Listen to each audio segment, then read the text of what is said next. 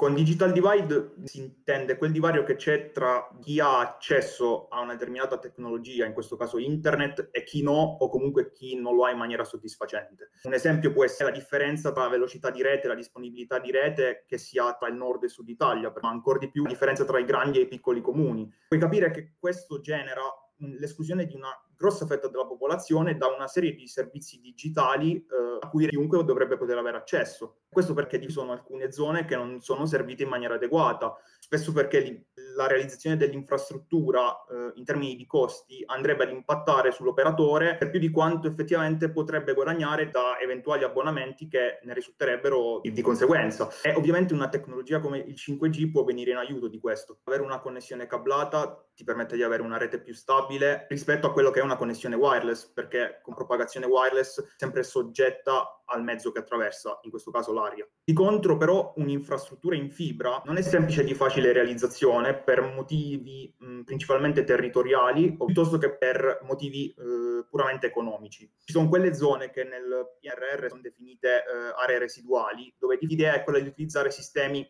eh, Fixed Wireless Access. Questi sono sistemi mh, per cui la connessione tra due strutture fisse viene realizzata attraverso una trasmissione wireless, quindi mh, non attraverso un cavo in fibra ottica. Questo perché la trasmissione wireless permette di ovviare a quelle che sono le problematiche rispetto alla realizzazione di un'infrastruttura cablata. Questo in ottica 5G eh, va a coprire una grossa fetta di eh, territorio, quindi una grossa fetta di popolazione che al momento non ha accesso a una tecnologia in fibra e di conseguenza non ha accesso a una connessione a internet a una velocità adeguata. Lato utente in questo caso non ci sono differenze, vuoi tu abbia un'infrastruttura dietro che è realizzata in fibra piuttosto che con una connessione wireless in 5G, non hai grosse differenze perché tu hai il tuo router in casa a cui colleghi i tuoi dispositivi e questi dispositivi funzionano normalmente. Il router non è collegato attraverso un cavo in fibra a quella che è l'infrastruttura di rete, ma è collegato tramite un cavo ad un'antenna che riceve quel segnale inviato dall'apparato operatore che a sua volta non utilizzerà della fibra ma un'antenna in trasmissione. Ovviamente si parla anche di connessioni satellitari per garantire la connessione ad internet in queste zone. Qualcuno potrebbe obiettare perché non lo si fa col 4G, perché il 4G non ti permette di avere quelle prestazioni che ti offre il 5G mm. e di conseguenza sono queste le zone in cui si ha necessità di utilizzare questi sistemi, non tanto dal punto di vista tecnico, quindi non è più facile, per, non è questa la differenza, il motivo è puramente economico in realtà.